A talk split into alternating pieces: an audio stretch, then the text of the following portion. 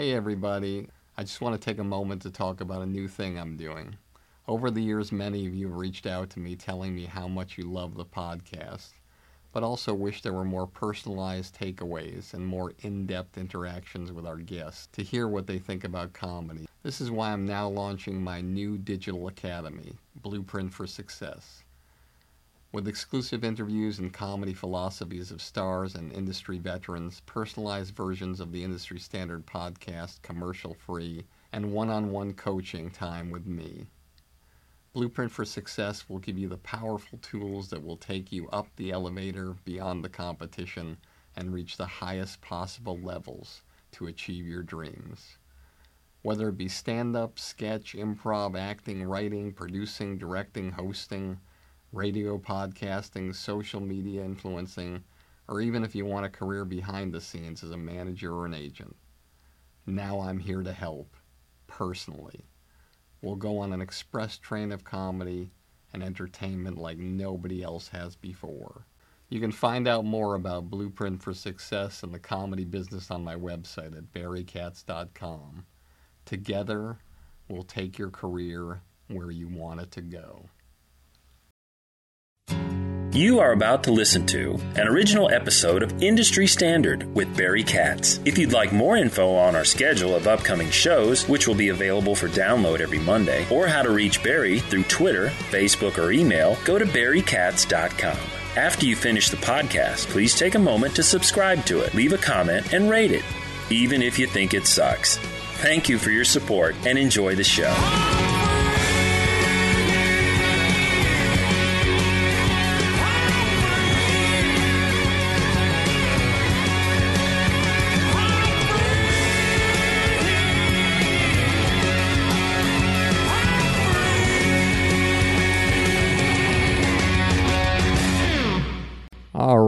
Right. Uh, welcome to another episode of Industry Standard with me, Barry Katz. Uh, as I often like to do at the beginning of these podcasts, I like to tell a story that sort of relates to my guest or uh, or the world of my guest, and so I figured I never get a chance to tell this story and how it relates to to Bud Friedman uh, and comedy. Well, you be the judge, but.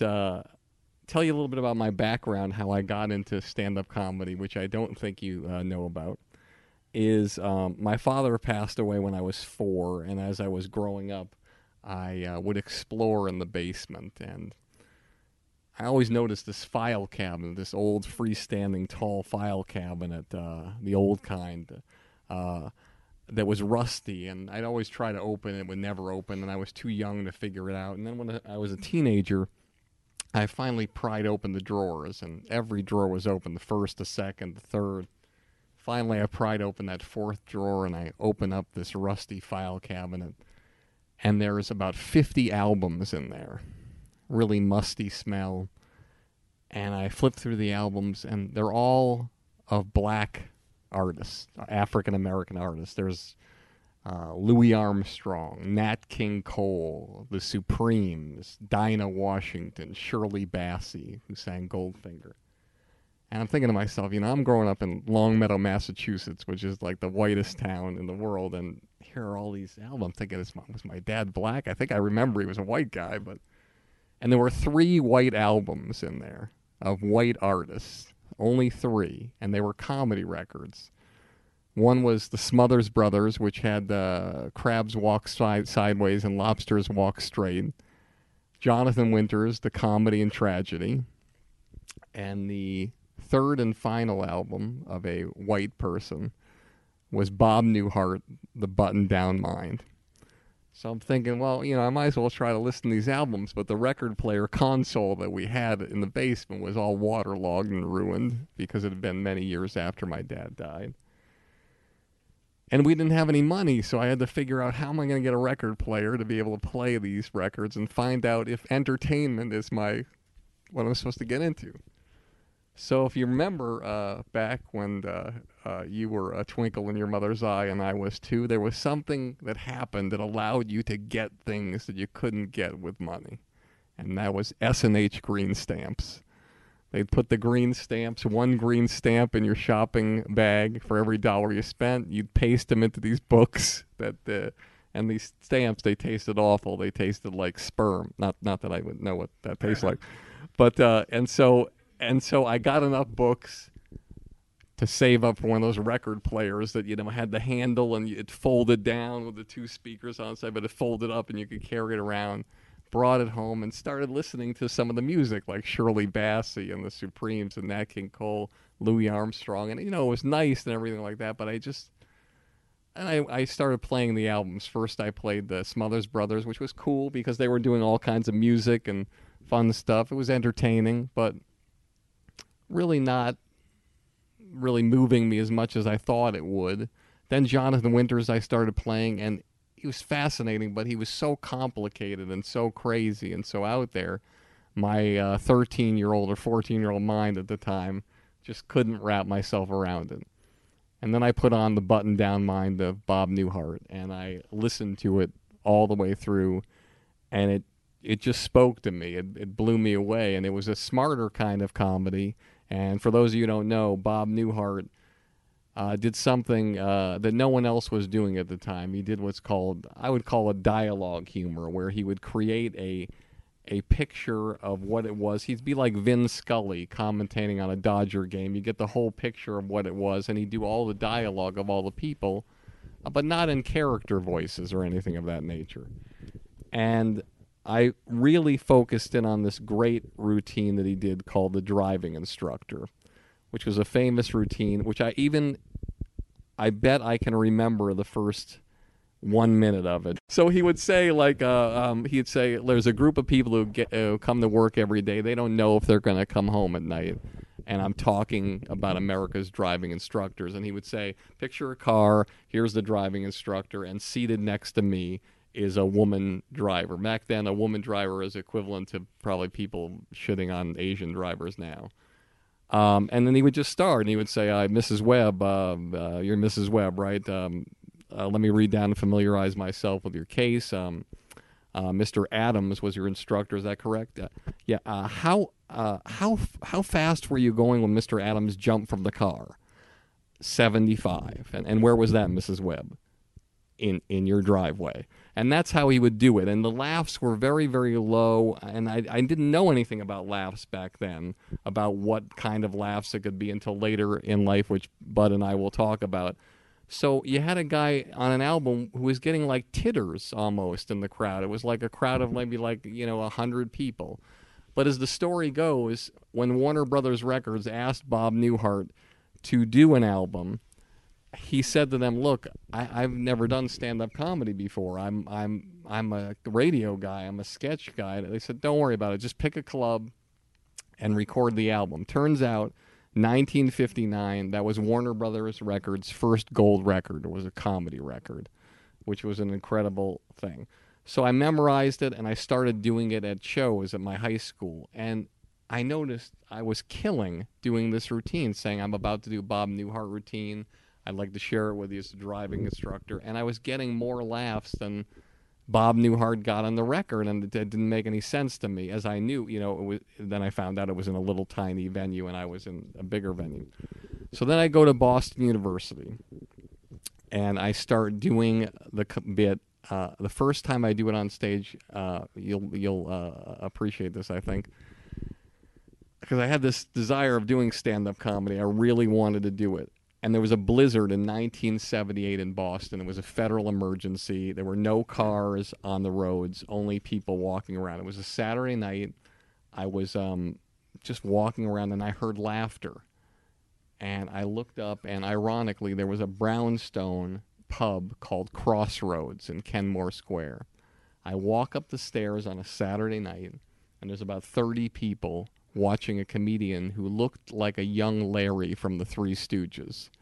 He had his foot on a stool and he was strumming the guitar and he was saying, Rachel, my dear, wish she was here. Oh, how I miss her. Having sex with Rachel was amazing. It was like a concert.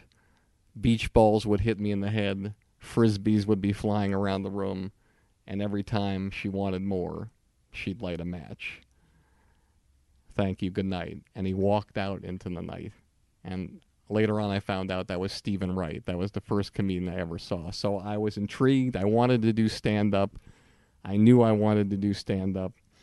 And so I signed up for the open mic there. I get there on a Monday, it's packed. I'm ready with my Bob Newhart routine. The guy hosting is this guy, big guy called the taxi driver, Ross Bickford. I'm about to go on. He's like, "Let me introduce your next act. I don't know this guy. Uh, you know, uh, I think he's funny and he's hung like a buffalo. Please, I, I'm just kidding. He's not funny. Please welcome Barry Cat." So I get up there. I'm like embarrassed, just totally like. I try to make some joke about him. I do my routine. I say, "This is a Bob Newhart routine. I'm going to do this for you. It's one of my favorites." Kills again. I'm thinking, God, this is this is great. This is this is the way it's supposed to be. I don't know anything about the business of this. I start walking out. This guy runs after me. He's like, "Katz, Katz! I gotta talk to you." Where'd you come from? I said, "I just I'm from Longmeadow. Went to Boston University." He said, "Listen, I want you back at the open mic next week, but let me give you a little bit of advice, okay, about comedy." I said, "Sure. What is it?" He said, "Listen, when you're doing somebody else's routine." Just take the fucking bit, okay? Just take the bit. Just mention the other person's bit. Don't don't do it. Just go. Just take it. I don't do it. All my all my act is stolen. So that's right then and there. I said to myself, ah, God, I want to do comedy. This guy's the reason why I got to do comedy and do write my own stuff. So then I write my own stuff. okay, I wrote my write my own act. I sign up for an open mic night in Inman Square. Cambridge at a place called the Ding Ho, a Chinese restaurant I've been there. slash comedy club. And it was hosted by Lenny Clarke, who a lot of you might know as a guy who was in the Larroquette show and he was on Rescue Me, done a lot of different things. A very, very charismatic Boston guy who ran for mayor there. Just a powerful guy in the comedy community. So I just gotten back from the swimming championships. I was captain of the swim team. I'd shaved my head, but I was confident with my own material. I go up, and again, it kills. It's just like unbelievable. I'm like, God, this is comedy thing. This is uh, this is easy stuff. You know what I mean? And and then I get done. I walk out, and again, the host is running after me. This time, Lenny Clarke is running running after me. He's like, "Katz, Katz." I'm like, yeah, Lenny, Jesus, you're scaring the shit out of me. Listen, I got to talk to you, man. I don't know where you came from. I don't know how long you've been doing comedy, but that was amazing. You have to come back. You have to come back next week and open my show. And this was a place where back then in Boston, you had all these guys like, you know, Steven Wright and Paula Poundstone and and all these amazing, amazing comedians mixed in with these open micers. And apparently I was doing as well as the pros. And I, I looked at Lenny because I didn't know anything about comedy.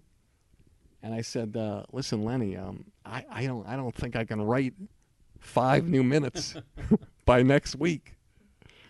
And he looked at me, and this is uh, another defining moment in my career in comedy. He looked at me, as they say, like the dog looks at the answering machine, and then he says, You dumb he bastard.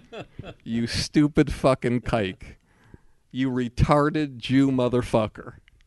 What are you talking about? You just come back here and you just, just do the same five minutes again next week in front of this crowd who is probably going to be the same crowd. And that's when I knew in my heart instinctually that maybe I should get out of stand up comedy. Here we go in three, two. We ain't one at a time in here. We're mass communicating. This show will have laughter. I got everybody pregnant with Barry Katz and semen. Infections caused by jacuzzi water. I'm not comfortable with the tone this is taking. Okay, here we go. Is there anything else I should know? You're on. What? Now I'm the air! People on Twitter have been asking for Barry Katz to come back a lot. If you're undeniable, you will not be denied. If you want to be successful in show business, you get yourself a Jew white manager like Barry Katz. Here we go. You fucking firing me up, Katz. Being a manager is just turning no's into yeses. Undeniable. Creating holy shit moments. I love this man. Barry Katz back in the house. House. House. Let's do this. All right. Welcome to uh, another episode of Industry Standard with myself And my guest today, I'm very, very, very excited about. Uh, had a lot of people here so far, but this guy is the epitome of comedy when it comes to everything stand up. And I've known this guy for a long time. Um, he's been a big part of my life. His uh, comedy clubs have been a big part of my life. Um, he has something in common with JFK, except uh, his career started in 1963 and JFK's ended in 1963.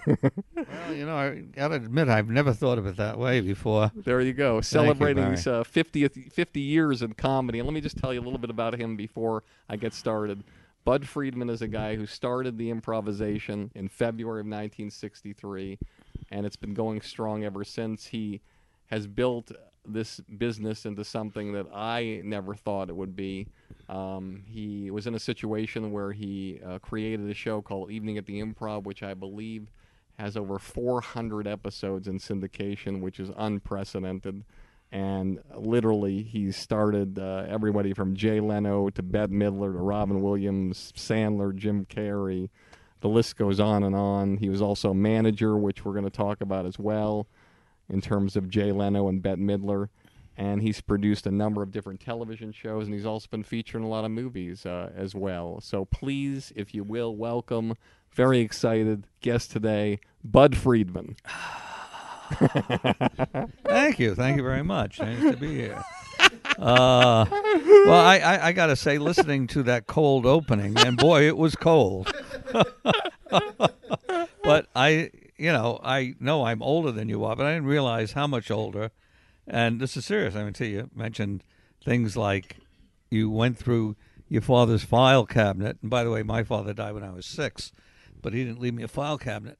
Uh, and um, and you found a Bob Newhart album and a Supreme album. I said, wait a minute, you know, if I if, if I went through the albums when my father died, if he had had albums, but we were very poor, uh, I would have found uh, maybe an early Bing Crosby, uh, certainly a, a Rudy Vallee, um, but no Newhart, no comedy, no no black people. I can assure you. Uh, No comedy at all. no, there was no comedy when I was born.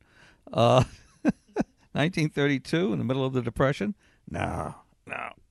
So, but it's amazing, though, that uh, uh, you found this uh, to be of interest to you at that age. And, uh, you know, certainly Newhart, you know, what an example. You know, it's just uh, the only problem is that uh, Bob, even though he stutters, as his routine, makes it look easy, and, and you got fooled. It's uh, like first time I took my wife, uh, whom we married now 32 years, to the improv. One of the reasons I loved her, besides her natural attributes that you're aware of, was the fact that she was not in the business. And, your was- wife is an amazing yeah, woman. she's fantastic. and She's made me what Every I time I every yeah. time I meet you both together, I just say to myself, "My God, that was not a lateral move for you." anyway, certainly was a step down for her, but we won't go into that. We don't, as long as she doesn't realize. it. But anyway, we're sitting at the club, our first date, and she sees this guy perform. And when he finished, she says, You know, I think I could do that. And I said, Oh, no, don't tell me she wants to become a comedian of all things. And the next night we went back to the club because the price was right. Same guy goes on. and when he finishes, Alix says, No, I don't think I could do that. And it was Robin but he made it look so easy, and he looked like he was having so much fun. She thought maybe I could do that. and when was this? What year was this? When this you met? was 1980, 1980 we met, yeah. And uh, but uh, you know, Robin was ver- you know virtually unknown at the time, and uh, and I thank God when she said, "I don't think I could do that." It put the iron back in my uh, blood, as it were, and we got married shortly thereafter. Oh, that's awesome. But uh, And so I got a lot of questions to ask you. Okay. So many questions to ask you. It's like there has to be a moment when you're doing something else, when you're working at a job, a shitty job or something that you didn't want to do. You're living in like a studio apartment or something or and you're in New York and you're wondering like what am I going to do with my life and all of a sudden something happens and you realize I, I want to open up a, a club on 44th and 9th. So tell me, take me like maybe a month before when you had no idea about what you were going to do, and then what what happened? What made you decide that you wanted that idea came to you, and what kind of existence were you living in? Were you Okay. were you poor? Or were you like what was happening? I was uh, living in Boston. wow. and I was in advertising. I was doing okay, and I was just about thirty, and uh, I've been su- supporting my widowed mother with the help of my sister, and uh, and I.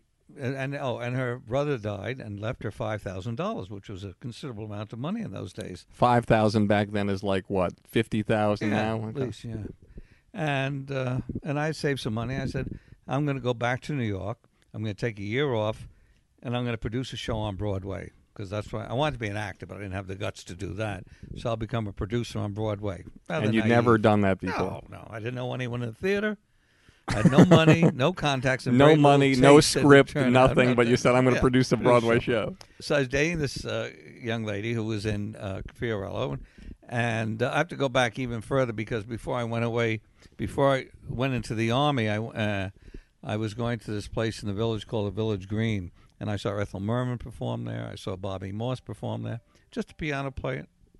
I thought, no, then then then I'm dating this gal, you know, 62, Now, when you say dating, dating. dating, what was dating back then? Was it?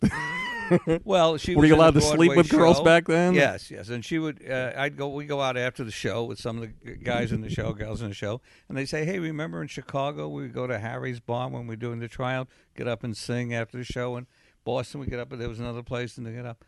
And I said, "Gee, there's no place like that in New York." And I said, "I'll open up a place, a coffee house with food." In the theater district, where the kids could come after the shows and get up and sing.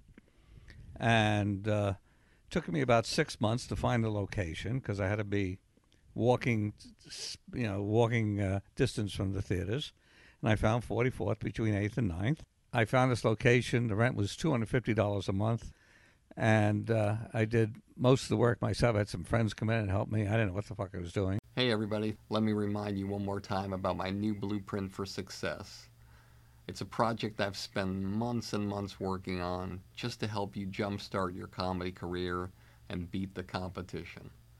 Whether you want to do stand up, sketch, improv, acting, writing, producing, directing, radio, social media influencing, or even if you want a career behind the scenes as a manager or agent, Blueprint for Success will give you all the tools you need to take your career to the highest levels. With exclusive interviews, my top 50 commercial free episodes from Industry Standard, one on one coaching with me, and unprecedented access into my knowledge and experience from over 40 years in this crazy business. I guarantee you that with Blueprint for Success, you'll become the creator you've always dreamed of becoming. No one's asking me to do this. I want to do it because I want to help you become truly undeniable. So just go to barrykatz.com, click on Blueprint for Success, and start your incredible journey today. I truly can't wait to work with you to help you change the trajectory of your comedy career forever. Now, was two hundred and fifty dollars a month a lot back then? For me, it was. You know, and, and was there a, wasn't then. was there a liquor license? that- No, no, we had no liquor. So, was ta- a- so- I- and, and, and so an apartment in New York. At, I'm not busting your Oh, balls yeah, here. I'm just I trying to get the lay of land here. So 50 years ago, an apartment in New York. Yeah, You know, a studio or one bedroom. Oh. How much was it a month? hundred. A hundred. somewhere. yeah. Okay, so this was like two and a half Yeah, I think we had a. At one point after we got married, uh, we had an appointment for about two hundred dollars. You know, which is pretty, pretty good apartment. and you're referring to your uh, first wife, uh, Yeah, Silver. right? Yeah. And uh, any case, uh, it was a, a smash hit. We had seventy four seats. Now, time out here. So let's take me to the grand Yeah. opening. The grand opening, I cannot recall. Not one performer on there. Oh no, no. Uh, Not we one performer you can't recall? We had uh, opening night, no, but we Oh. had singing waitresses uh, in case somebody didn't show up, and um, probably one of the first performers to perform was either Michelle Lee or Bobby Morse. Wow. Uh, now my ex-wife was in How to Succeed in Business, uh, which saw those two people, and you know she brought a lot of people in from the shows. and uh, it was an artistic success. But you know, we didn't even have a cover charge uh, or a minimum, and uh, we only had food. And finally, after a year, I got a wine and beer license. And as fate would have it, a comedian walked in one night by the name of Dave Astor. Did you know Dave? No, I did not. Dave was sort of a comics comic who was working the Blue Angel. You've heard of the Blue Angel? Yeah. A very, for those of you who don't know, a very, very prestigious boîte on the East Side where everybody from Nichols and May to Harry Belafonte played. So at the t- so at the time in 1963 in New York, how many places featured a stand-up comedian? None. None, not even a cabaret or No, anything. no. Uh, the comics, for the most part, 98% of the time at the Playboy Club, which was the play, or the living room, or uh, what was the other place uh, besides Blue Angel? It was either a Bob Newhart or the comic was an opening act for a singer. So the in the village was it the Cafe a Go Go or the what- didn't they feature sometimes some cabaret performers like Lenny Bruce or people like they that? They had Cafe A Go Go had Lenny Bruce, yeah. so they did feature certain places featured Oh, them, yeah. but but just but just as a But one stars, night yeah, like you know, like I saw Lenny Bruce at the Village Vanguard before I, long before I opened the Improv. That's another story, but he's very influential on me. But um, in any case, Dave Astor also mentored uh, Richard Pryor, whom he met at the uh, 44th Street Club, and uh, Dave. Uh, all the comics went to see him at the uh, at the uh, Blue Angel, and he would bring them over to the Improv after that, and they'd all get up and perform. And that's how I became a comedic genius. And uh, finally, after about 12 years, I started to make some money. And I went to Europe for my first vacation. Came back. I had hired this young man to run the club while I was away because everyone says, You leave the club, it'll fall apart, bud. And I came back and it was still there. And so I made a deal with this young man to run the club. We sold him a little piece of it and we moved out here, opened the club here. and that young man was Chris Albrecht. Chris Albrecht. Yes. And for those of you who don't know, Chris Albrecht was the uh, uh, was the president of HBO Made for HBO is many many years, made it what it is today, and also now is the president of Starz, Starz. and one of the most unbelievably uh, incredible um, executives in television history. True, very true. And I discovered him. And he started as your doorman. Uh, he was uh, sort of like that, uh, you know. But uh, in any case, Chris did a great job. Uh, and uh, the first year I was living out in California, business increased 15% in New York. So obviously they didn't need me. And uh, I loved it out here. My ex wife didn't. And uh, When did it start? When did the club start being almost exclusively stand-up comedians? What year? uh, I would say 79, somewhere around there. Got it. And so, in that time, uh, right before the comedy boom, what are some of your greatest memories in the 70s of the stand ups who were coming in and were experiencing an audience that really wasn't, had never known comedy? And, Oh. and you're basically, for the first time, bringing in a kind of entertainment that hadn't been seen in New York. In a sh- like a showcase of Oh, comedians In New York. so uh, who were some of the people that that that, that you saw that uh, really made an impact on you? I know you said Lenny Bruce earlier on in your career, but at your club or at you the were, club. Well, were- Rodney Dangerfield was well. Richard Pryor first.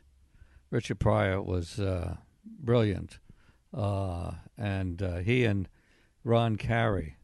Ron Carey uh, was uh, an actor also. He was on Barney Miller yeah, and he did all the Mel Brooks movies. And he was one of the funniest people in the world. And he and Richard would act out a scene, and David Astor, with the one little microphone we had, would sit in the corner and tell a story, and they would act it out. And it was sheer brilliance, sheerly sheer brilliance, I should say. And um, that was uh, memorable, memorable nights. And Ron Carey, who was very Catholic, did a lot of Catholic material, which was pretty, you know, trend setting in those days. And uh, he would go on uh, four shows, two on Friday, two on Saturday, solid every show, which is unheard of for us. We didn't know what was going on. and back then it was all word of mouth, obviously, Oh, because there was no internet, nothing. It's No just, there's no flyers being passed out. People just said, "Hey, we got to see this guy." Barry, we got more publicity on that club than you can imagine without a press agent because people would tell people. The owner of PJ Clark's used to come in all the time. He brought in Bill Slocum, who wrote for the Journal American, one of the papers we used to have more than one paper in New York. Uh, another gal did uh, some um typing for a guy from the World Telegram. Instead of paying me, she says, "Come and hear me sing." He wrote about the club. But you only have 74 legal seats. Uh, Well, now, then we added. We kept expanding. Uh, we took over one store and then another store. But it was never a monstrous place. Well, we ended up, by the time I left, we had a bar that would hold about 30 people, and we had. Um, But nobody could 210 see the show in the bar. No, but we had 210 seats. But like on a Saturday night, you know, when people, the word of the mouth is Yeah. this is the place to go. Like, Right. wh- how, how did oh, people the line in? was around the block. We did three shows, sometimes four on a Saturday night, so it was great. I loved it. You know, you can come in. You know, you stay there. You know. And so, and so when you when you expanded, I, want to first talk about, if you don't mind, No, it might be a sensitive sub- subject, but she was a big part of my life when I first started in New York in the '80s. Was your ex-wife Silver? Oh, And so after you moved out to L.A. and you guys uh, stopped being together, she uh, ran the club there in New York for Right. in the '80s and part of that time, and uh, a very a completely different entity than you. Like a like a you were the kind of guy who was like always like. Um, you were the like the everything is gonna be okay guy. You were the guy who was talent relations, everything about you. You had the joke. You had a little bit of performer in you. You were very very uh, warm and friendly. And Silver had that thing where she always wore this hat, like it was like a rain hat or something like that in the club. And she always had this thing where if you tried out for the club, she was sitting on the end place and you would try out for the club and you would walk by and you weren't supposed to talk to her, you weren't supposed to touch her, you weren't supposed to say anything to you. And if you walked by and she grabbed you and she brought you toward and said, Nice job, that meant you were probably going to be a regular. she did have that Johnny Carson uh, phobia. it was very theatrical. Really, I find that hard to believe. And so, did you come to L.A. after you um got divorced, or did you come to L.A. before you got divorced? No, no, before. We moved out in 75, 74 actually, opened the club in 75. And The we, club on Melrose. on Melrose. Um, All right, so you come here, and when does all the shit hit the fan and you stop being, being a couple anymore? What year was that? I would say 77 and 78, uh, 77 and 78. She moved back to New York, and uh, Chris lasted a year with her, and then she bought him out, and uh, he came out here, and I gave him a job as a manager, bartender for a while, and then he got a job at uh, as an agent at ICM, and then he got uh, Showtime. I mean uh, HBO. and so when you opened the comedy club here in the '70s, are you said so? There were Oh, no there other comedy. Yes, the club- comedy store. The comedy store was about already a here. year Got it. when I got out here. And when you came out and you opened the improv, tell me the reaction you had from the uh, comedy store and uh, the uh, flamboyant owner of the comedy store. And Well- uh, talk a little about her and your relationship with her and uh. Mitzi Yes, Shore and, and and tell me about because normally when somebody comes in, like when I started doing comedy clubs in Boston and running them, if I opened a comedy club anywhere near another comedy club, they would always try to blackball me, tell the comics, say, if you work there, you're not going to work there. Yeah. And so I want to talk about the beginnings, and then we're going to talk about that strike that happened, which a lot of Okay. comedians don't know about. But there was a strike in Los Angeles with comedians. But tell me, you come in, was Mitzi happy? Was she unhappy? Mitzi was furious. She think stole. She she claims I stole her idea. Uh, and the, the founding of the comedy store was by her ex-husband Sammy Shore, and a guy named Rudy DeLuca. Do you know Rudy? No. Rudy used to write for Ron Carey, and he used to hang around the Improv, and then he wrote for Sammy Shore. Now he writes co-writes with Mel Brooks. He's upgraded a little, but he called me and said, "We're thinking of opening a club out here." uh, Sammy and I, like the improv, would you be upset? I said, no, I never thought I'd move out here. You know? So I said, fine. So the improv is based, up, I mean, the comedy store is based upon the improv. And when I used to come out to visit, Mitzi treated me very nicely. The minute she heard I was opening, uh, persona non grata, And she so said, did you ever go to the club after you opened and she said you're not allowed here? Get no, out of here. I never went over there. So you've because never she- been to the comedy store in thir- 40 years. I don't think so. Interesting. I was maybe once. Did she ever come to the improv? Oh no, oh no, no, no, no, no. All right. So so tell me the first comedians you remember that sort of crossed the lines. Oh, I can tell you exactly. She would say, "If you work for me, you cannot work at the Improv." Jay Leno says. Now, Jay, uh, as you said earlier, I managed him in New York, and Jay came out here about a well, just about the time the Comedy Store opened, and he was working there, as was Jimmie Walker and Freddie Prinze, all of whom started with me in New York. And uh, Freddie was a big, big star at the time. So was Jimmie They both had their own sitcoms. series, and Jay was not, Um, but he was still a comics comic. And Jay said, "Well, uh, if you won't let me work both places, I guess I'll go to the improv." So, but you know, Bud used to manage me, and I started there. Well, you can you can work both places. so she said She you can work down. both places. And, And who was the next person? and Freddie Prinze, she didn't even bother to say anything to him. And uh, and Jimmie Walker was a pussy and stayed there. I don't know. I he never came to the improv much at all, which was really no loss. But that's another story. But uh, but uh, Charlie Fleischer, whom I had nothing to do with in now, New for York- those of you who don't know, No. Charlie Fleischer is famous for something. He was the voice of Roger, Rabbit. right? Uh, and Char- Charles Fleischer is probably probably one of the most brilliant comedians that probably never got to the point where people thought he should go, but he was an incredible improvisational genius of the level. I'm sure Robin Williams, if he were sitting here, would say Charles Fleischer is the level of improvisational genius Yeah. on stage that I am. Yeah, uh, very close. But uh, but anyway, Charlie, who was completely unknown, hadn't done you know Roger Rabbit at the time, said, "Well, I'm going to work there too," and she backed down on him also.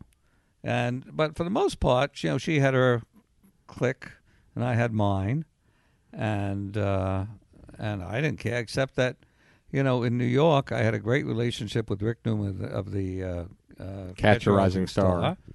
and we would call up who's sitting around. I need somebody, and vice versa, and we were fine with people working both clubs, and it was good for the comics. So you develop faster. That's what happened when I owned my club, uh, the Boston Comedy Club on West Third Street. Oftentimes, you'd call the other clubs if a, sh- a com- comedian didn't show up, or you'd get a call from your club Yeah. from the comedy cell. Or listen, who do you have? Our guy didn't show up.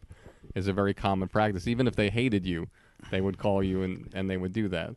So tell me, uh, so the comedians that were working for you, were they allowed to work like let's say there was a big comic that was working for you that hadn't worked her place who was the first big comic that was working for you and and and wasn't working at the comedy store who then went over to the comedy store and she allowed to work there oh, I don't. I really don't know. And you didn't I care. didn't care. I don't care. I never. I didn't keep track of that. And so uh, then why did the strike happen and what what exact what was the year why of the strike did the strike happen? yes the strike happened in what's you- '79. what's your part what's her part the, the strike? It was all her fault. um, is anything your fault Oh yeah. Okay. Oh yeah. What happened was Mitzi had the original club, uh, 200 seats or something, and then she took over what was Ciro's, and she's got like, 400 seats there, and she put in Rodney Dangerfield, nothing, business wise. Then she put in Jackie Mason, nothing. Then one night she puts in unknown David Letterman, Jay Leno, and I forgot the third guy, sold out.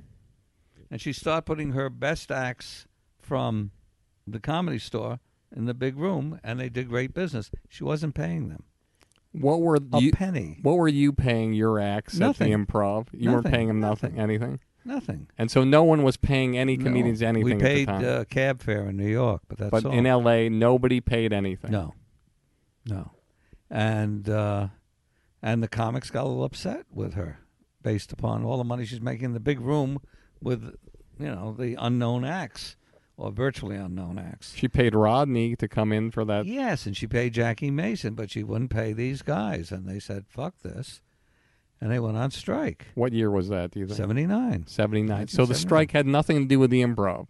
No, I thought they went on strike because they wanted money from you too. Oh, they wanted money from me too. However, before they could get to me, somebody else got to me and burned down the showroom.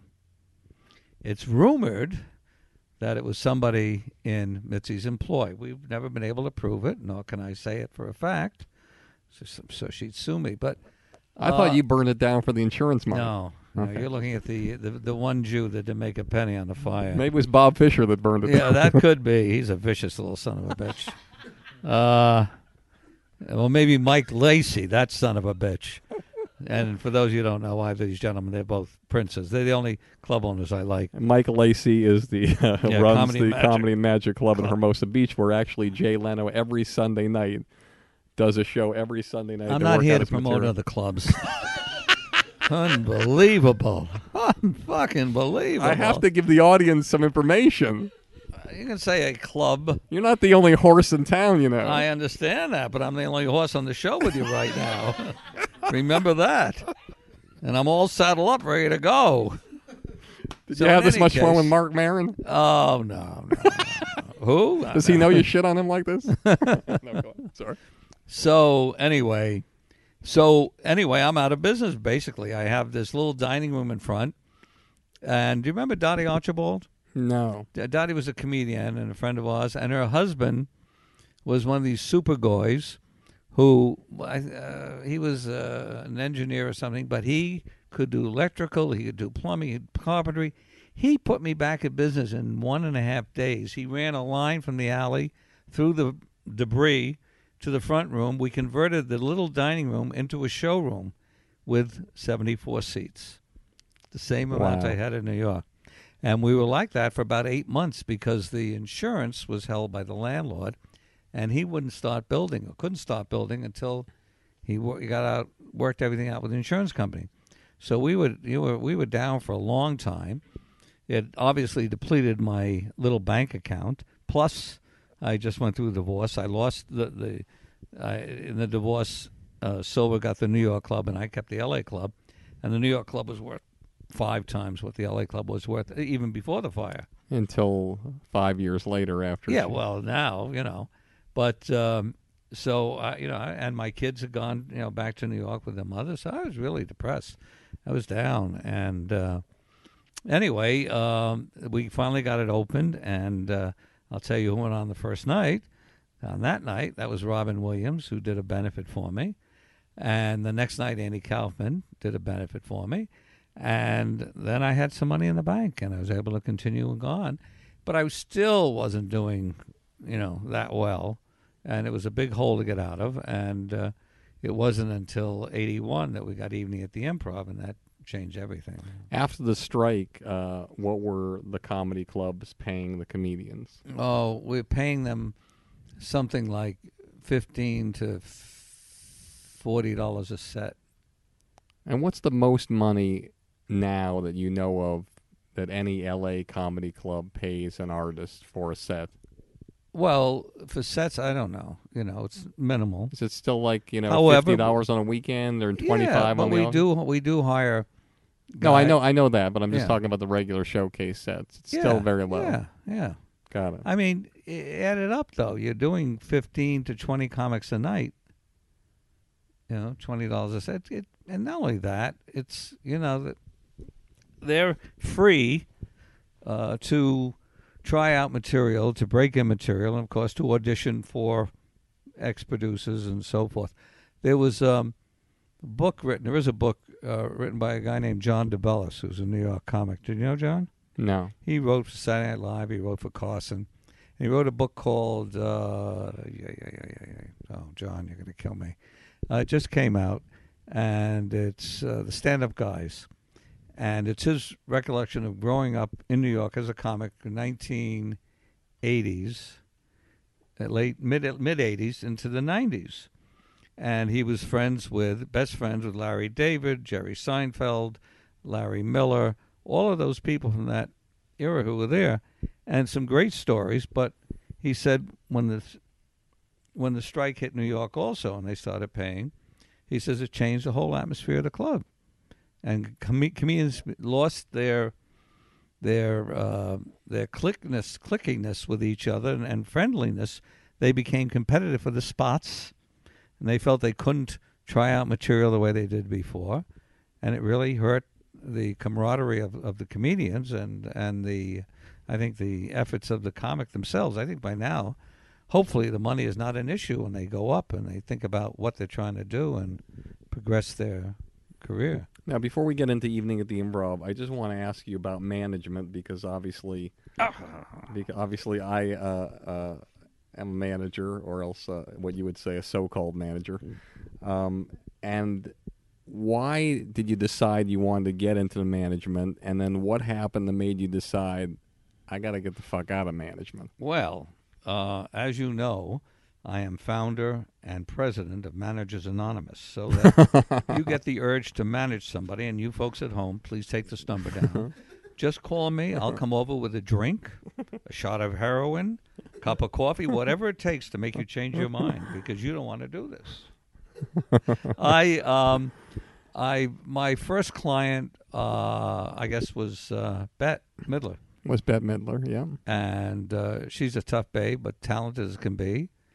And in uh, one year's time, I, I got her five Tonight shows, five David Frost shows, and by the way, that he was the first one to put her on the air. Five Merv Griffin shows, a gig at Paul's Mall in Boston, and a gig at Mr. Kelly's in Chicago, all in one year. So it's pretty good. We've remained friends, but you know, being a manager is, as you know, you know, you have to be a father, a brother, an uncle, uh, and in some cases, a lover, and uh, of the clients. And I had a family. I have a family. You know, I I was talking to uh, a comic about a year ago at the Improv, uh, John Mendoza. Do you know John Mendoza? Yes, of course. Very funny guy. And I, John, the Jay's came name came up, and I said, "Well, you know, I used to manage Jay. You manage Jay." I said, "Yeah, I also manage Bette. You manage Jay and Bette. He's about to hoist me up onto a pedestal."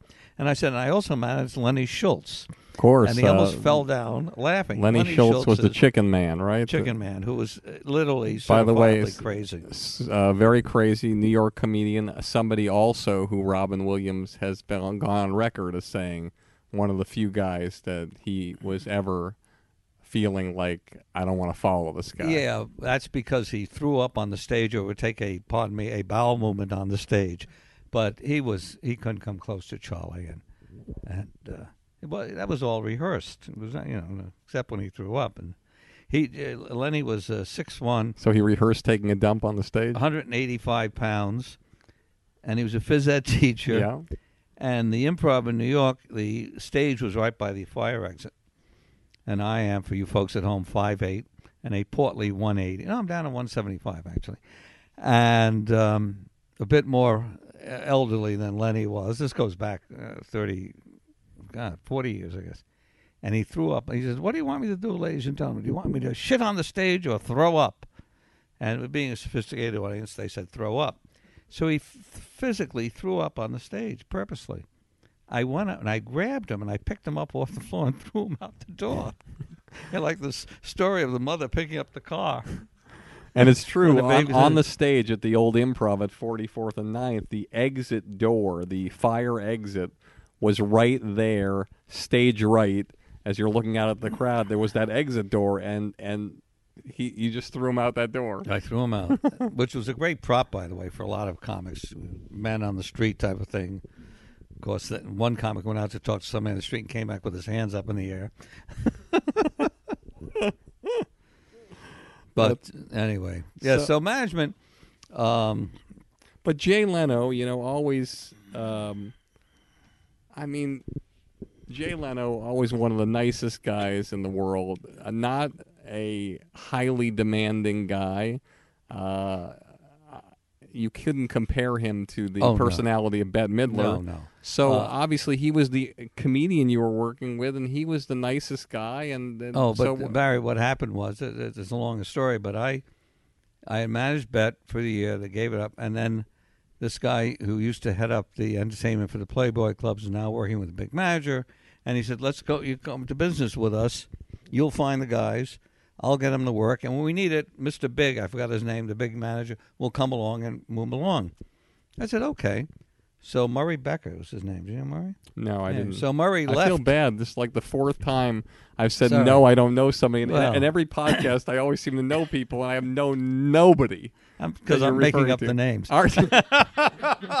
I believe So you. Murray leaves Mr. Biggs. I don't even know Mr. Biggs' name. I forgot that. And now I'm stuck with Mr. Big and with Jay. And I said, I don't want to manage. I'm Jay. Jay's, first of all, living out here now, and I'm still in New York.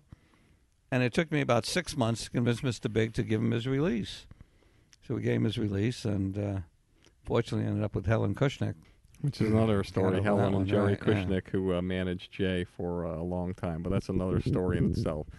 So tell me how Evening at the Improv came about, because this is uh, prior to this, if I'm not mistaken, there was never any television show featuring completely and 100% all stand-up comedians. Yes, you had hosts that were from the entertainment business who you sort of wrote a little monologue or they wrote a monologue for similar to Saturday Correct. Live, but it was an exclusive stand-up comedy show that I don't believe had ever been seen on television in the history of television. Absolutely not. So how did you get that going, and what was the impetus for that? Because you know, as a here you are, you're starting in New York, you have nothing, you're trying to do the Broadway thing, you don't know anything about it, you're doing the comedy thing, you don't know anything about it, you take the last dollars out of your pocket, and now you're out here, you just gone through a divorce, and a lot of people don't realize this when you go through a divorce, and a lot of people do realize this. You know, perception isn't always reality. So you have a club in LA, you might have a nice car, you might have a house out here, but in reality, and after your club burns down, you don't really have anything. There's no cushion, there's no reserves, there's no nothing, but people look at you like you're a millionaire, but you're not. And so here you are, and at that time in the 70s, when times were a little tough before the boom, right where the boom was about to happen, I attribute to Evening at the oh, Improv. Oh, absolutely. So tell me how it happened. Well, by the way, I have to preface this by saying in 1980, right after we got it, the club reopened, as a matter of fact, two days after they opened the club again, I met Alix, a mutual friend introduced us. And, and Alix being your wife. my wife, and I was broke, as you said. And, uh, and you can't still- meet a woman of that caliber when you're broke. I know, but I did. It's like going up to a bank teller who's beautiful and saying, "Will you go out with me?" And she looks on the computer. Uh, I don't think so, Mr. Friedman. well, she didn't have to look at my computer, but she um, she you know loved me, and we got married within a year. But uh, the minute we got married, things happened. The thing we got the minute I met her, actually, things started to happen, and because there's always a great woman behind, Behind a a downtrodden right, and within guy who's going nowhere. Within three months, I think, um, you know, people were coming all the time saying, we should do a TV show from here. I said, great idea. Come back with some money or sponsor. I never saw them again. Finally, one guy came back, Larry O'Daly. This man um, got the financing for the show from Canada. So it was a Canadian tax deal. You've never ever heard of anything being Canadian tax outside of Canada. And he said, well, you can't re- reproduce the improv somewhere else. It's got to be from here, but we'll use a Canadian producer, director, and as many Canadian comics as we can find. And that's why Lorne Greene hosted the show, because he was Canadian. Rich Little. Every Canadian we could find, we would put on the show. And we, we um, so the first order, first when it was sold in, you did a pilot first of the show. did a pilot. Who was on the pilot? Do you remember? Billy Crystal was the host. Billy Crystal was the host, Crystal. and, Uh, and who else? Can't remember now. I remember Billy.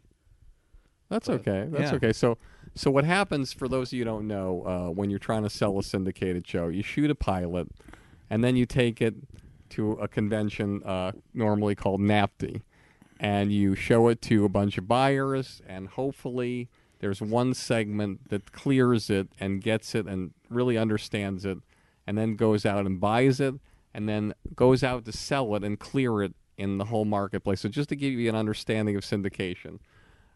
I believe there's 212 markets in the United States. When I say markets, that's like a market like Springfield, Massachusetts, or um, Boston, Massachusetts, or New York, uh, or Los Angeles, or Anaheim, or San Diego. Right.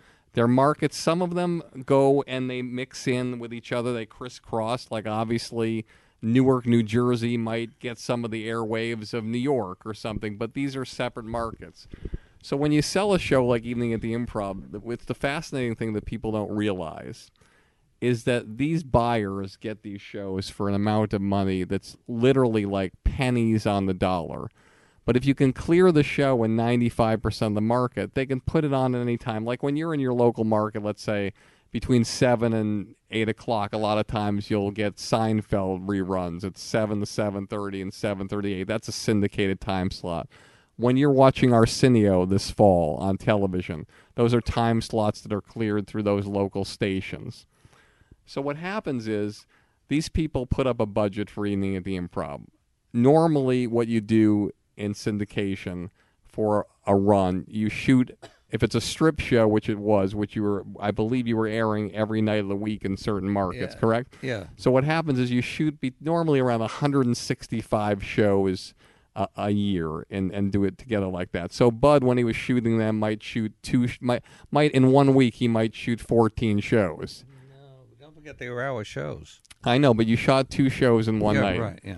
So, and so what happens is when you sell them to these markets, this is the fascinating thing. They're buying it for the year. Okay, so you can go to a market and you could literally sell Evening at the Improv for, say, here, uh, we'll give you Evening at the Improv for the year for $5,000 a week. But just write us a check for the uh, year right now and we'll give it to you. You can air it as much as you want.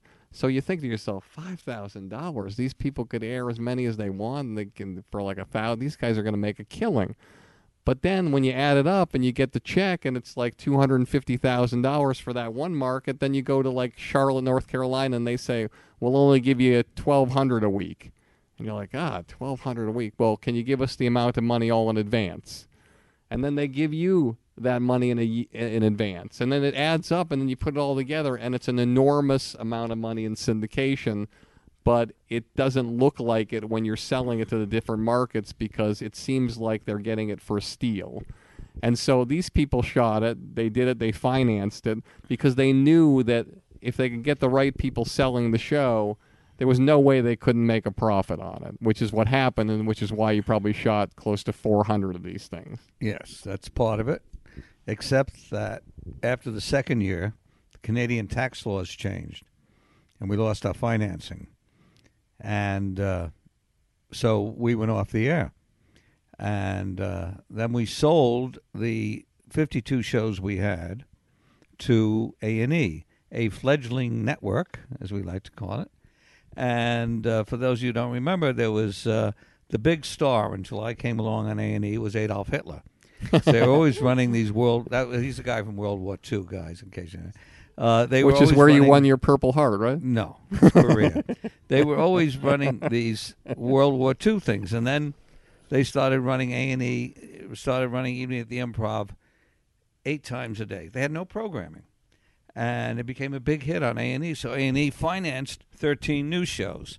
Next year, they financed twenty six new shows. Then they financed fifty two shows, and we became a big hit on A and E. And what the TV shows did for the improv is incalculable. I mean, it just allowed us to franchise, which was another subject that. Uh, Yeah, so yeah. so the comedy boom happened, and, and I, when I was in Massachusetts, I was running a comedy club called Play It Again Sam's, and when these things started airing, um, there were like lines around the block at my club. I mean, it was just incredible, and it, it was like nothing I'd ever seen before, and I, I attribute it all to. You know this this thing, this glut of comedy that was on television. People just wanted to go out and see live comedy, and and the people on the shows were relatively unknown people. Granted, Oh, you yeah. had special guests certain times, yeah, but most of the times they were. and just to let you know how I, how much this show meant to me, I remember you had a guy who was booking the show, a crazy young guy named was it Eric Eric Fagan. Eric Fagan, Yeah. and I decided as a young comedy club entrepreneur, like, how am I going to get cred? How am I going to do something for the comics? How can I make something happen with Evening at the Improv when I don't really have any money to do anything? So what I did was I called Eric Fagan. I said, look, I'm going to fly you to New York for your all expense paid weekend. I'm going to pay for your flight. I'm going to pay for your hotel. I'm going to pay for your taxis. I'm going to pay for your food. All you have to do is come to two shows Friday and three shows Saturday and see 50 comedians that I want to show you. And he agreed to it. And he came down and I paid for all of that. I got all the comedians to agree to work similarly to how the improv did before for free in exchange for what I had done to fly and put this guy up. And 17 comedians got evening at the improv from that showcase. Oh, And I'll never forget that. And again, it was just taking a chance and taking a risk, but I wanted to do something that would sort of move the needle. Well. and so and so which is what you've done so many times in your life. as compared to, uh, I- I'm blanking out on his name, probably for good reason. Who owned a comedy club called Yuk Yuk's in Toronto? Mark Breslin. Mark Breslin, who was a, a, a little prick. I mean, in in every Does he know way. you talk badly about him? Oh, him? I'm sure he does. Do you I've know that so. he talks badly about you? I'm sure he does. Okay. What he did was, um, my now, Mark Breslin, for those of you who don't know, and Budd doesn't want me to say this, Mark Breslin basically has like the almost like this exclusive like hold on Canada where he has if anybody tries to do anything in Canada it's like they're shut down it's like this and he's a little guy he looks like looks a little like Martin Short only a miniature Oh, no. version of Martin Short um Um, anyway, so he owned Yuk Yuk's, one club at this time in, in Toronto. And my producer and director were going to go up to look at acts there. And before he put an act on, now you just heard Mr. Katz's story. Before he would put an act on, he made them sign an agreement that if they got the show, they would pay Breslin 10% of what he got on the show. And I think the pay was, uh, scale was about $128 for the show. So that means he would get twelve dollars and eighty cents, and made these people sign this deal before they put him on. I mean, he's the lowest of the low, and then he'd up as a talent coordinator for Joan Rivers. So I think that was a match made in heaven. But again, I digress. um, but that's where I that's how I got to um, uh, Ding Ho. Uh, while we were taping, Peter Lassally, the producer of the Tonight Show, came in and said, "I just found this guy, and I, he's going to do the Tonight Show tomorrow night. Can he work out some material tonight?" So I put him on. It was Steven Wright. I immediately booked Steven for two evenings at the Improv, and and then Peter tells me about Ding Ho. So I call up um, who was booking it, the his the comics brother, Mike Clarke Mike Clarke, Lenny Clarke's brother Lenny Clarke's brother. I said, and Mike, the piano and the piano player was Martin Olson who now produces a lot of great children's Oh, television really? and uh, I didn't yeah. know that. I didn't know they had a piano player. yeah I said, set up one of the Jish and my wife are going to come up. And he says, great. So we saw about 17 acts. No, 20 probably. And before the show, I go to Lenny. And by the way, for those of you who don't know, the Boston comedy scene, these guys were started in the bars. And you're talking about Boston sports. So you're in you're doing comedy a lot of times in bars. The Celtics are playing, the Bruins are playing. They don't shut off the televisions. There's a bar in the room. These are hardcore acts that were very fast, very loud, and very powerful. People like And Lenny dirty. Clarke and Don Gavin and DJ Hazard and Mike Donovan and and they were just incredibly the power. And then when Bob Goldthwait came into town in the '80s, and another just powerful, powerful. Like, and Steven was an anomaly because he was different from them, but you had Yeah. to pay attention to them.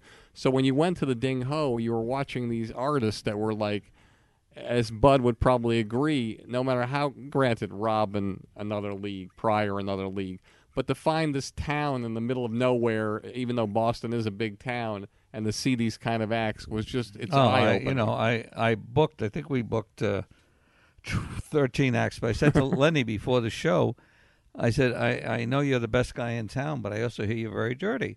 And if you use fuck for a punchline, I can't. I can't, this is my first show I'm producing, so I don't know whether it's going to be good or not. So please be clean. Oh, I'll be clean. well, there wasn't a clean word in this act, you know, and I didn't use them. But um, and then I I think the 14th guy that I said, you know, borderline. I think he's a little crazy. Was Bobcat, and I didn't book him, and he doesn't let me forget it. Uh, but uh, he ended up some he ended up doing Letterman at great- 19. Yeah, we had great great acts out of Boston. It was really terrific. Just to let you know, um, uh, uh, my first uh, meeting with Bob Goldthwait, I was doing comedy. I was doing comedy at a club called the Comedy Connection at the Charles Playhouse, and I was doing pretty well at the time. And I was standing ready to go on, and there's a tap on my shoulder, and I look around and I don't see anybody. And so I'm just focused again. There's another tap on my shoulder, and I look around, I look down, and there's this baby face 15 year old kid. He's wearing the hunter's outfit, like a Elmer Fudd with the red and the black, you know, crisscross. And he's, he's got the hat, the Elmer Fudd jacket, the pants, and the boots on. And he shakes my hand and he says, um, Hi, um, I just want to let you know my name's Bobcat. I'm going on after you. Uh, good luck. I'm like, thanks, man. Uh, good luck to you. And I'm thinking to myself, I'm gonna, I'm gonna bury this guy. I feel horrible about it. I go on. I have one of the best sets I've ever had in my life. I shake his hand. I say, "Good luck." I go to the bar, thinking, "God, I, you know, because I did, I was sense, I did think about people. I thought, God, this guy's gonna die a miserable death." And he goes on. I'll never forget. And he just grabs his pants and he starts shaking. The first thing is like, um, uh, my brother and I, we went in the woods and we, uh, we, uh, I know the Bigfoot mating call. You want to hear it? Uh, hey, Bigfoot, want to get lucky? that was his first line. And then he said, uh, you know, I lost my job. Um, I didn't really lose my job. Just when I go there, there's this new guy doing it. and he's fucking, I mean, I've never seen, like, it's like Def Jam in the place. And it's a white, I mean, people are going crazy, like bobbing up and down, like, a, you know, going back to Newhart. Newhart was just like titters and little applause. Goldthwait, well, like I mean, people were when you moving, you saw waves of people moving, and then he finished up his set and he said, "Um, I lost my uh, girlfriend. I mean, I didn't really lose my girlfriend. It's just when I go there, there's this new guy doing it. Fucking bedlam." And then he just says, "Um, I'm looking for roommates. Good night." standing ovation. This 15 year old kid gets a stand. White comedians do not get standing ovations in comedy clubs.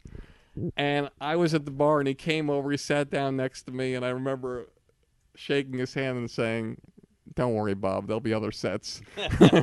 um, and I said, "Is it really true that you're uh, you're looking for roommates?" He said, "Yeah, I came here from Skinneyapolis with my friend who's on stage now. I look on stage, it's Tom Kenny, the the voice of uh, SpongeBob SquarePants." And he says, "He says, listen, I, I don't have a place to stay." I said, "Well, I'm an RA at Boston University, and if you want, I can sort of put you up." And he said, "That'd be cool." And I cleared out a broom closet. I had a bed, the old bed that I put in there. I said, "You can stay here for a couple of days." literally never left the whole semester. I said, How are you supporting yourself, Bob? He says, I'm passing out coupons for the Comedy Connection. They gave me from two for one coupons, and every stack they give me, they pay me to give out. I said, Oh, that's cool, Bob. At the end of the year, when we move out, I go to clean out the closet. I open up the closet door. It's like thousands, hundreds of thousands of coupons fall all over me. I'm like, ah! It's incredible. The guy never passed that one coupon. the Comedy Connection? I remember Paul. Barkley and Bill Downs. Oh. So okay, let's keep going here. Uh, yeah, I I, forgot about the Comedy Connection. yeah. let's talk about uh, one of the things that I, I always uh, love, um, and I'm going to go a little early on this, are the holy shit moments. The moments that, you know, I always say if all your memories are drowning in the ocean and you could only save one. So I want to mention, be a little unorthodox here. I'm going to mention some names of some people, and I'd love you to tell me just one story that just was like, this is just amazing, or something about the person that was amazing, or something that happened that that blew you away. Good Um, or bad? anything, good or bad. Um, uh, Jerry Seinfeld. Well, the thing that sticks in my mind, besides uh, Jerry, when Jerry came out to L.A., he already pretty established, pretty well established himself in New York. He was not known, basically, but he was, um, you know, there. Uh, but we we talked briefly before we started the show about the 50th anniversary TV special, and Jerry is on it, and uh, Jerry says, and I quote, that the Improv on 44th Street and Ninth Avenue was like the cradle of civilization, where the Euphrates and the Nile River met. It was the cradle of civilization. Comedy, as we know it today, was born there, Wow. and that you know I can't ask for any better words than that. No, you But the can't. thing I remember was that I always tell everybody, and they don't believe it, but you know, I was I was very poor when I was brought up. I lost my father and all of that. Or as I said at my 60th birthday party, I made a little speech, and Alix had given me this wonderful party at the Friars, about 200 people, and I said, you know, after everyone had performed, and I said, this is such a, a warm evening for me, and it's so um, heartwarming. And, and you know, when I was six years old, I lost my father, and Harvey Korman yells out, "How careless of you!" but um, um, but Jerry. Um, so anyway, so very poor, and and the first ten years of the improv was a struggle. I knew day to day would I be there the next day. And, which is what which is what business is all about. well, yeah, but it was my first business too. no, I know it's And yeah, but I. Uh, so anyway, I I I'm been very you know I got a reputation of being cheap, and I don't you know I don't care, but uh, I'm not anymore. You know I finally acknowledge that I am. so you were cheap. Run out of money. Yes, absolutely. So but you acknowledge you've made mistakes. Uh, well, no, I don't think I made a mistake in being cheap. Jimmie Walker was when he was starting out the club. He was working, making two hundred and fifty dollars a week as an engineer for WMCA radio, and that was more money than I was making, if I was making anything in those days. Anyway, one so carried over even, even out here when when we were doing well again. Jerry's came in with his mother. Jerry was going on. His mother came in with I who else to see him, and I said, you know, she's going to have to pay. to this day, I rue those words that came out of my mouth. And what happened? she paid. And did he ever work? There? still no. Look at Jerry's still a friend, you know. So, So he still worked some there Some people are bigger that. than I am. Got it. Uh, If somebody had said that to you about your mom, what would you have done? I, oh, I never forget it. I'd never forget it. Well, so you acknowledge you do make Yeah, mistakes. yeah, Uh, absolutely. Andy Kaufman. Oh, Andy's be, uh, first time was a classic. He was recommended to me by um, a guy who owned a club out in Long Island. Was back in New York. And he said, You ought to see this guy, Andy Kaufman. I said, Fine. I didn't ask any questions. You know, this guy shows up. He says, How do you do, Mr. Friedman? He's doing the foreign man. He's dressed, you know. I said, Where are you from, kid? He's from an island in the Caspian Sea. Well, I didn't know there was a, no islands in the Caspian Sea. Did you? No. So I said, I put him on. I said, I'm going to put him on. I put him on. And this, you know, the audience is tittering. They don't know whether to laugh. I don't know whether to laugh or cry or what. Standing in the back, and, and he does an Elvis impression, dead on. But when I was in the army in Japan, these Japanese women could sing American songs without a trace of an accent, couldn't speak a word of English. They just memorized the song. Figured he did the same thing. But then he says, Well, thank you very much. I knew I'd been had, and I fell on the floor and became a slave for the rest of his life. That's amazing. Ellen DeGeneres. Ellen, we uh, Ellen, Alix, and I discovered her up in uh, San Francisco at the com- comedy competition. I, I think she won that year. One of the only people who reminded me of Bob Newhart with the conversations of God with Oh. God piece that she did. Ellen is is you know A genius. I, yeah, I, I don't like talk shows per se. You know, particularly daytime talk shows, not for me. But Ellen just makes me laugh, and sometimes you know we'll switch channels. She's on. We just watch her for a while. She's so, she's so smooth, so easy, and and she's we just bumped into her about two months ago. She's got a part in a, r- a restaurant, a vegetarian restaurant called Crossroads up near the Improv.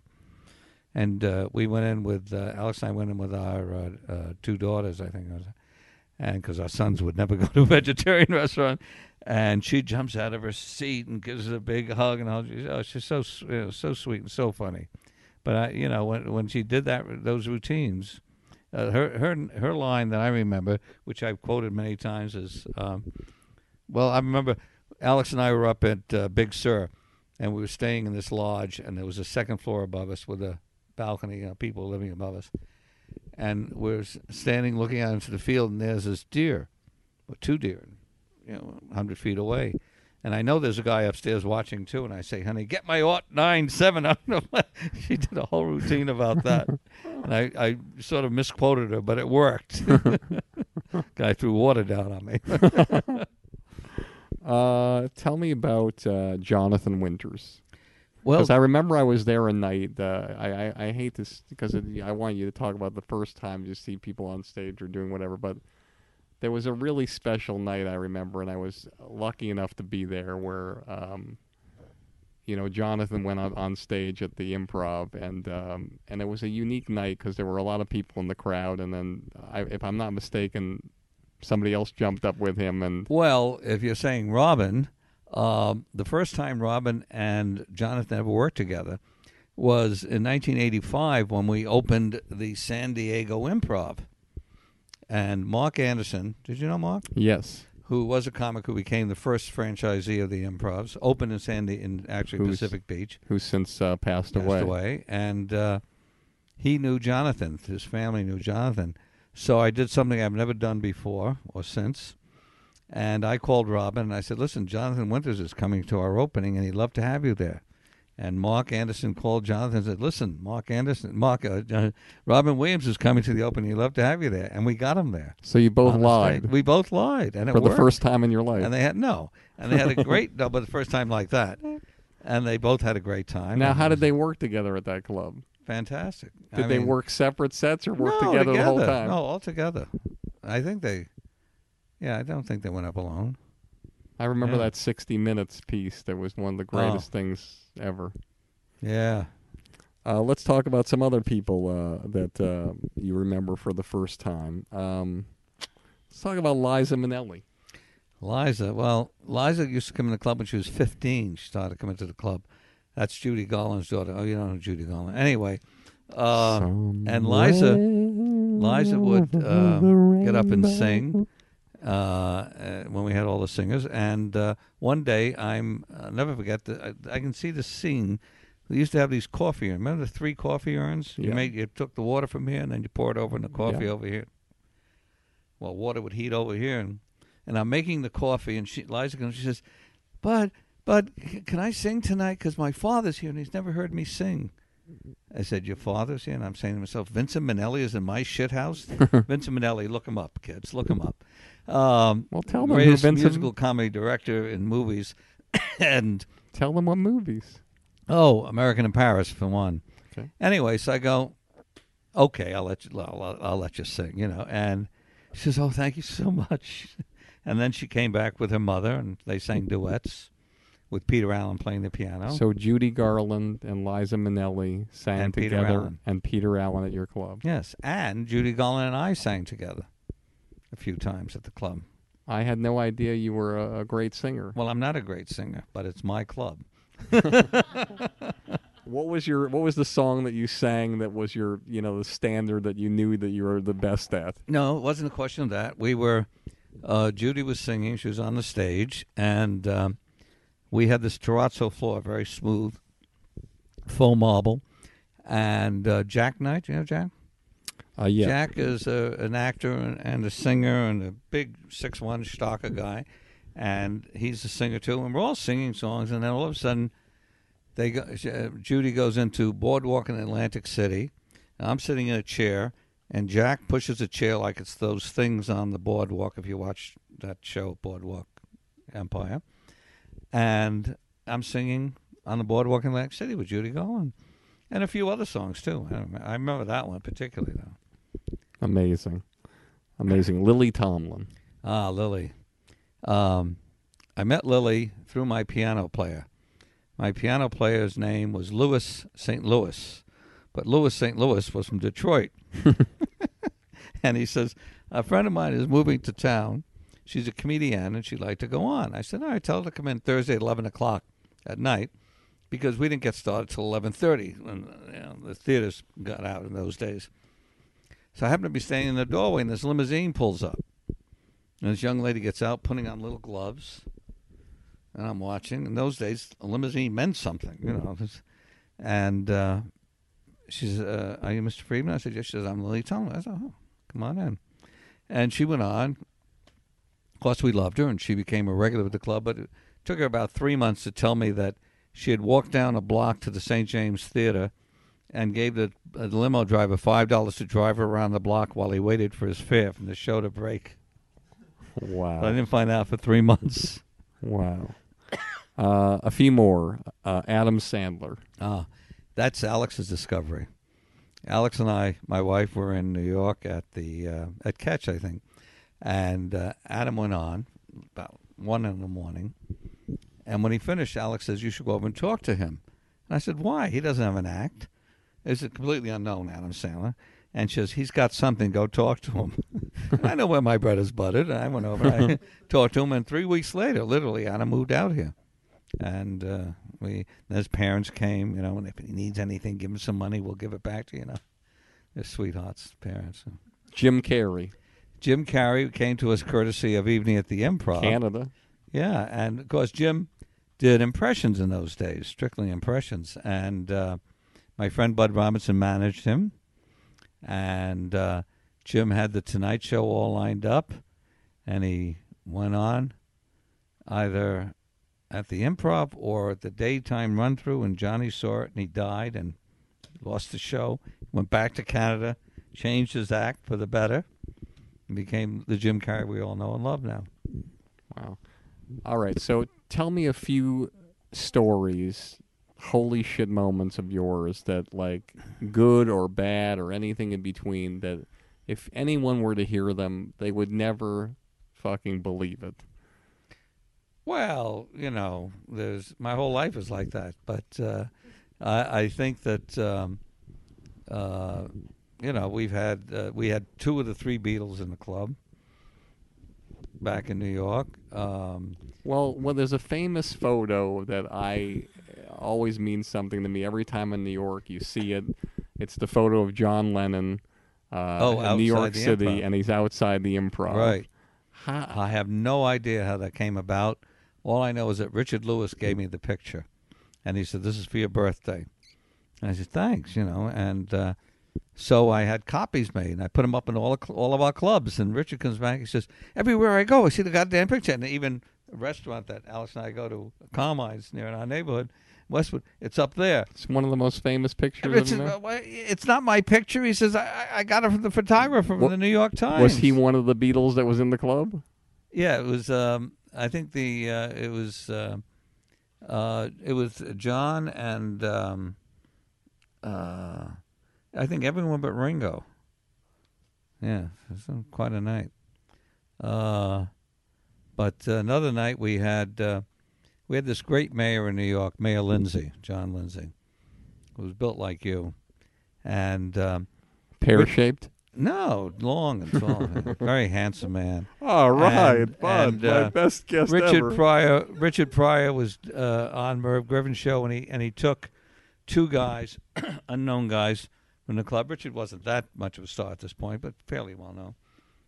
On the show, and they did improvs, and I stood in the back of the room and threw out suggestions. Right, we rehearsed. And after the show, I felt so great. I said, "Come on, I'm going to take you to Sardi's, which I could ill afford." And about six of us went to Sardi's. And Mayor Lindsay was at the next table with two of his aides. And uh, he nodded to Richard like he knew Richard. And so we're leaving. I said, I'm going to invite the mayor over to the club. And they said, oh, yeah. So I went over and introduced myself. He says, perhaps we have time. So Sardi's happens to be on 44th Street, the same side of the street as the Improv. And in those days, the the, the back the, the stage wasn't on a brick wall; it was by the window. And the guys are high as kites. Just, I mean, naturally. There were actually three of them with uh, with Richard, and they're doing improvs. And one guy, Bert Heyman, who's about 5'10", 112 pounds, is in his boxer shorts. They're doing his, an improv, and we all look up and we see the mayor crossing the street. Across the street by mistake, coming towards the window, and Bert is pulling up his pants like the husband's coming home. and the mayor came in, stayed for hours, and it was a, um, one of those classic nights. It was just everyone was inspired because of the mayor. Wow. But the first time Rodney came in, Rodney had uh, gotten this great write up. He had worked at the living room. And I said, Rodney Dangerfield. I figured some kid from Princeton. Was he Jack Roy at the time? No, he was Rodney? Rodney. Da- just Okay. became Rodney Dangerfield, and no one heard of him. And I read the review, and I'm expecting this kid from Princeton with a, perhaps a crew cut to walk in, and this middle-aged drunk walks in, and he goes on stage drunk, and he dies. And uh, I said, "Hmm, boy, I guess there's some write-up." You know, and he comes back the next night sober, as if to say, "I'll show these guys," and goes on and just wipes out the room, wipes out the room and became my unofficial MC for about two and a half years before he opened his own club. tell me your Mount Rushmore of comedy. Oh, Who's a good way who's who's the four men carved or, or women carved uh, into the mountain? Well, Richard Pryor, Robin. I got to give a lot of credit to Robert Klein because I think, and I think a lot of comics agree, that Robert set the standard for the newer generation of comics. Uh, Seinfeld and Leno and people like that. Um, and uh, I would say gets a little murky after that, but uh, Rodney would be up there, and um, Lily, maybe you know. But it's hard to even limit it to four. But certain better than being asked, "Who's your favorite?" No, I didn't want to that I wouldn't even answer. I just want to put you on the spot there. Talk to me before we get into uh, the final stages of this podcast. Talk to me about there's something about you that uh, that is a complete original thing that no one in my life I've ever seen utilize this piece of equipment, and nobody since I've met you I've ever seen with this piece of equipment. You are famous for a monocle. oh, Where did the monocle? what you were going to say. Where did the monocle come from? How did it start? And was there ever a time in your life where you went without it? Yes, when I was up till I was about seven years old. But you know, um, Barry, this this is uh, uh, monocle has become an integral part of my persona because back in the uh, seventies, early seventies, when I was still in New York, uh, I found that I couldn't read the checks the uh, that the waitresses were making out for the uh, people, and they come over and they say, "Would you okay this?" And I wasn't wearing glasses, and I didn't like the sheriff in the in the old west. I didn't want anyone to know I was going blind, so I just okay it. I had no idea what I was signing, and since I never wore a jacket or very rarely, I said, "Well, I got to do something," and I somehow came up with the idea of the monocle, and it became a great affectation, and it became very effective. Uh, coincidentally, uh, I've since had cataract surgery and don't need it anymore, except when I go out to restaurants where they try to cheat you, and I use the monocle. And I figure I've saved about four hundred and seventy-three thousand eight hundred dollars and twenty-seven cents over the years by being able to read the checks in restaurants with this monocle. I wouldn't even know where. If somebody said to me, "Listen, uh, your family's life depends on it. Go find me a monocle today." You know, I would. I wouldn't even know where. Where do you roll to find a monocle? Monocle shop. There's a monocle Of shop. course. Yeah. You been the Third Street Promenade? How do you pull the hot women with a monocle? Are you kidding? Works like a charm. huh. All right, Oh. Let's uh, let's let's go into the final roundup here. Okay. Tell me um, your biggest disappointment professionally. Oh, my biggest disappointment professionally. Uh, I I don't really. I, I you know I've had so many ups that I can't think about the one or two things that didn't work out. Seriously, know, just um, uh, you know, got f- uh, five grandchildren. They all live geographically desirably close. Um, But you know, we can all look at our. The thing about one of the great things, if I could be so bold saying this without sounding uh, conceited, the great things about this podcast is it it shows people, not even in this business, but in this business, you know, the ups, the downs, how you persevere, and what happens when something happens where sort of the business, your business life kicks the shit out of you, and you come back strong and stronger than ever. Now, one of the things you said, the fire, that was a disappointment, but there had to be something that, that crushed you like a bug, and you thought, oh my God, it's like I, I don't know how I'm gonna, co-, or people turning on you, or or people who you worked with who you thought were your friends and stuck it to you. And you're like, oh my God, I can't believe this happened to me, and and that you came back from it and you persevered. So I think that's what what I'm well, of- the fire and the divorce, you know, happened.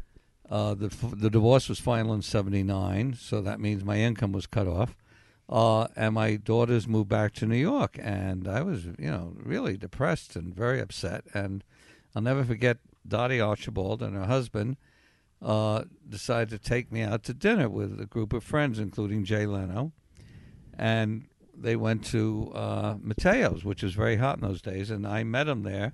And I had a date. I guess I wasn't that depressed. Uh, before I knew Alix, and I had this young lady on my arm, and we walk in, and they've been waiting 20 minutes already, and we waited another 20 minutes, and we said, "Hell, with this joint." So I said, "Yeah, I feel like let's go to that uh, pizza place on La, La Cienega." Jay says, "I got to go to work. I got a gig," and he leaves, and we all troop over to this place. Another half hour wait there. So at the time, there was a little Italian restaurant uh, right next to Schwab's on Sunset Boulevard. All right, let's go there. So we go in, and as fate would have it, the chef there knew me slightly. He was an actor, but also a good cook, I should say. And he became my next cook. I was very depressed, but I hired a cook, stole him away from this joint, and he was my chef for about two years. The chefs at the improv are, are classic stories in, in themselves. Fate is an amazing thing. Uh, your proudest moment professionally. Professionally, uh, I think it was uh, there were two. One receiving an Ace Award uh, for the 20th anniversary uh, special we did for Showtime, which I produced uh, with Alba Billy Crystal and Robin Williams, among others, and Robert Klein. Um, but um, I was honored by the LA Free Clinic with a roast at the Beverly Wilshire Hotel in 1989, I think. And uh, the master of ceremonies was Garry Marshall, and on the dais was The director, Garry Marshall. Garry Marshall, was Brandon Tartikoff, who was president of NBC at the time, 28 years old, president of NBC. Jay Leno, um, Roseanne and Tom, Roseanne Arnold and Tom Arnold. Um, Will Shriner did some films for me, and Bette Midler sang four songs. Three of them were parodies of her songs about me. That was one of my great nights. But the thing that brought me to tears now I think about it was Johnny Carson's. We, we're, you know, not- close with Johnny personally, but we great affection for him. Um, and he meant a lot to the improv. We always got very nice plugs from him.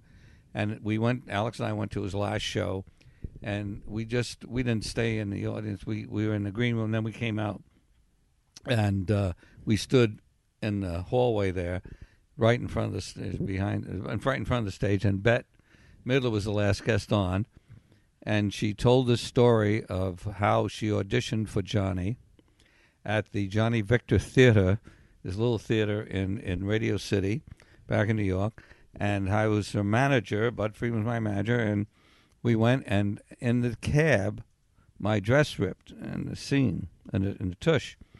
And she said, and then Bette's telling the story to Johnny. She says, and I said, we get out of the car, cab. I said, Bud, can, what can I do? And, and she says, give me your jacket. I'll wrap around my waist. And he said, well, what do you mean, my jacket? What about my dignity? She says, what about my ass? so we went into the Johnny Victor thing, and some lady there sewed it up for her, and she sang. And then she sang um, uh, "One for My Baby" to Johnny, and Alix and I were just tearing. I mean, just bawling. It was, you know, I mean, here, Johnny Carson show. She's talking about me on the last show, and it was very gratifying. What a nice. what an honor that is! Nice. Wow, I actually uh, Johnny uh, obviously means a lot to all of us, and Yeah. I, I I was given a gift as uh, one of the um, cue cards from his last shows. Oh. I have framed in my office, so that's really that's an amazing story. Okay, so final thing here, um, because a lot of times people think of you and they link you to the the the stars from the past, but there's a lot of stars today, like Louis C.K. and Dave Chappelle and Chris Rock and Jim Gaffigan that you've also seen along the way that people don't realize. You know, I remember booking Dave Chappelle on his first television spot, I believe, was Evening at the Improv with you. So you've had a hand in all these people. Same with Louis C.K. I believe one of the first things he ever did was an Evening at the Yeah. Improv. And so, first thing I want to ask you at the end here is when you see the comedians who are doing well now, like those people, when you first saw them, did you feel the same way that you felt like when you first saw uh, a Lily Tomlin or a or a Jerry Seinfeld? Is it the same feeling, or is it because you've sort of not in the world of, let's say, what a lot of comedians are doing and a lot of alternative things? It's not necessarily your lane, or do you still see it when you see somebody? if if they appeal to me, yeah. I mean, uh, you know, I mean, uh, you're right. A lot of comics are not trying to appeal to me at my age, uh, and or my audience, uh, or what I represent. Like, who moves you now? Like, what comics move you now of the newer generation that still make you laugh and well, you're proud we saw to be? we saw Chappelle. Uh, we were up in San Francisco for a weekend, just on a little vacation, and bumped into a comic. Said, "You know, Chappelle's going on tonight at the um, what's that joint up there?" And, The punchline. Uh, yeah, and I said, "Great, uh, we'll go." And I called up the manager, and he was very gracious and got us in. And uh, after the show, we go. Did he make you pay for your mother? No, not even my wife. And we went backstage and saw Dave, and we're talking to Dave, and it was a rather big dressing room, and all of a sudden, the acoustical tile falls down in the sky, sitting in the corner with two guys. And I, I don't know. I said, "Well, congratulations, you now own the club." the guy says, "I already do." but I got Dave's first movie. Robin Hood Men in Bad movie. One man, yeah. Uh, Mel Mel Brooks calls me up and he says, "Listen, I just lost Eddie Griffin. I have for set for this movie. He got an HBO deal. He can't do it. Do you have anybody you could recommend?" I said, "Mel, the guy just showed up three days ago from New York. I remember that, and you actually called me at the time Yeah. and told me that, and uh, and uh, owe a lot to you because that was the first time I ever got a chance to sit down with Mel Brooks. I asked him what makes a successful movie, comedy. If what what has to happen for you to have a successful movie, and he said I need seven water cooler moments in 90 minutes. If I can have seven moments, I've got a hit movie. And uh, of course, now if you have seven moments in a comedy movie, your movie's going to die. You got to have seven moments in like seven minutes. minutes. All right, so tell me what advice you would give to a young performer or comedian working anywhere around the country right now um, uh, that you believe how in the world are they going to go from where they are in whatever small town they are doing stand-up comedy and get to the point where they can get the attention of somebody like you and move the needle and then start going into film and television. What what do they have to do to break through? And firstly before you answer that speak to like young entrepreneurs of like what you somebody who has like a dollar and a dream and what your words of wisdom would be for them to get to the next level and to become hopefully and have the kind of career that you you've had. Well, uh, answering your second question first, uh, for an entrepreneur, don't come in the comedy club business. We have enough comedy clubs. But if you can find something that makes you as happy as the comedy club business has made me uh, and successful, then boy, you are lucky. Uh, but it's not easy. Uh, I look at a lot of friends and I wonder, you know, how they survived all these years doing what they're doing. And as, as far as the comedians are concerned, um, practice, practice, practice, and stay in your small town as long as you can, because you're not going to get on here, uh, not too often. Certainly not the improv until you've got something to show us. It's worthwhile, and uh, speak in your own voice. Don't do Bob Newhart, or better yet, don't do Barry Katz doing Bob Newhart. That would be a disaster. That would be a disaster. it all comes full circle Exactly. well uh Do your own material. That's the advice, boy. do your own material. So, uh, Budd, this has been unbelievable. Uh, it's been incredibly enlightening. I just want to tell you all before I say goodbye to Budd that uh, the 50th anniversary of the Improv is coming up. A show that he produced with his good friend Judy Pastori. It's going to be on And Epix and Mark Lonow, his partner, and it's going to be on Epix first, and then we'll follow up on Comedy Central. It's going to be an amazing special.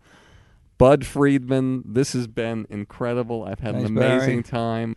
So you've been listening to another episode of Industry Standard with me. If you like the show, please tell all your friends. And if you didn't like the show, tell all your friends. Thank you for listening to Industry Standard with Barry Katz. If you'd like more info on our schedule of new episodes, which will be available for download every Monday, or how to reach Barry through Twitter, Facebook, or email, go to barrykatz.com. Before you leave, please take a moment to subscribe to our podcast, leave a comment, and rate it, even if you think it blows. Thank you for your support and have a great day. They say it's the glory. I'll scream your name and put you on shoulders, walk you to fame. You'll get all the money, drive that fancy car. All the people love you, cause you're going far. Life is for the dreamers. They have all to gain. It's never quite over so it all feels the same. You pick your own poison, dig your own grave down in the valley. A fortune.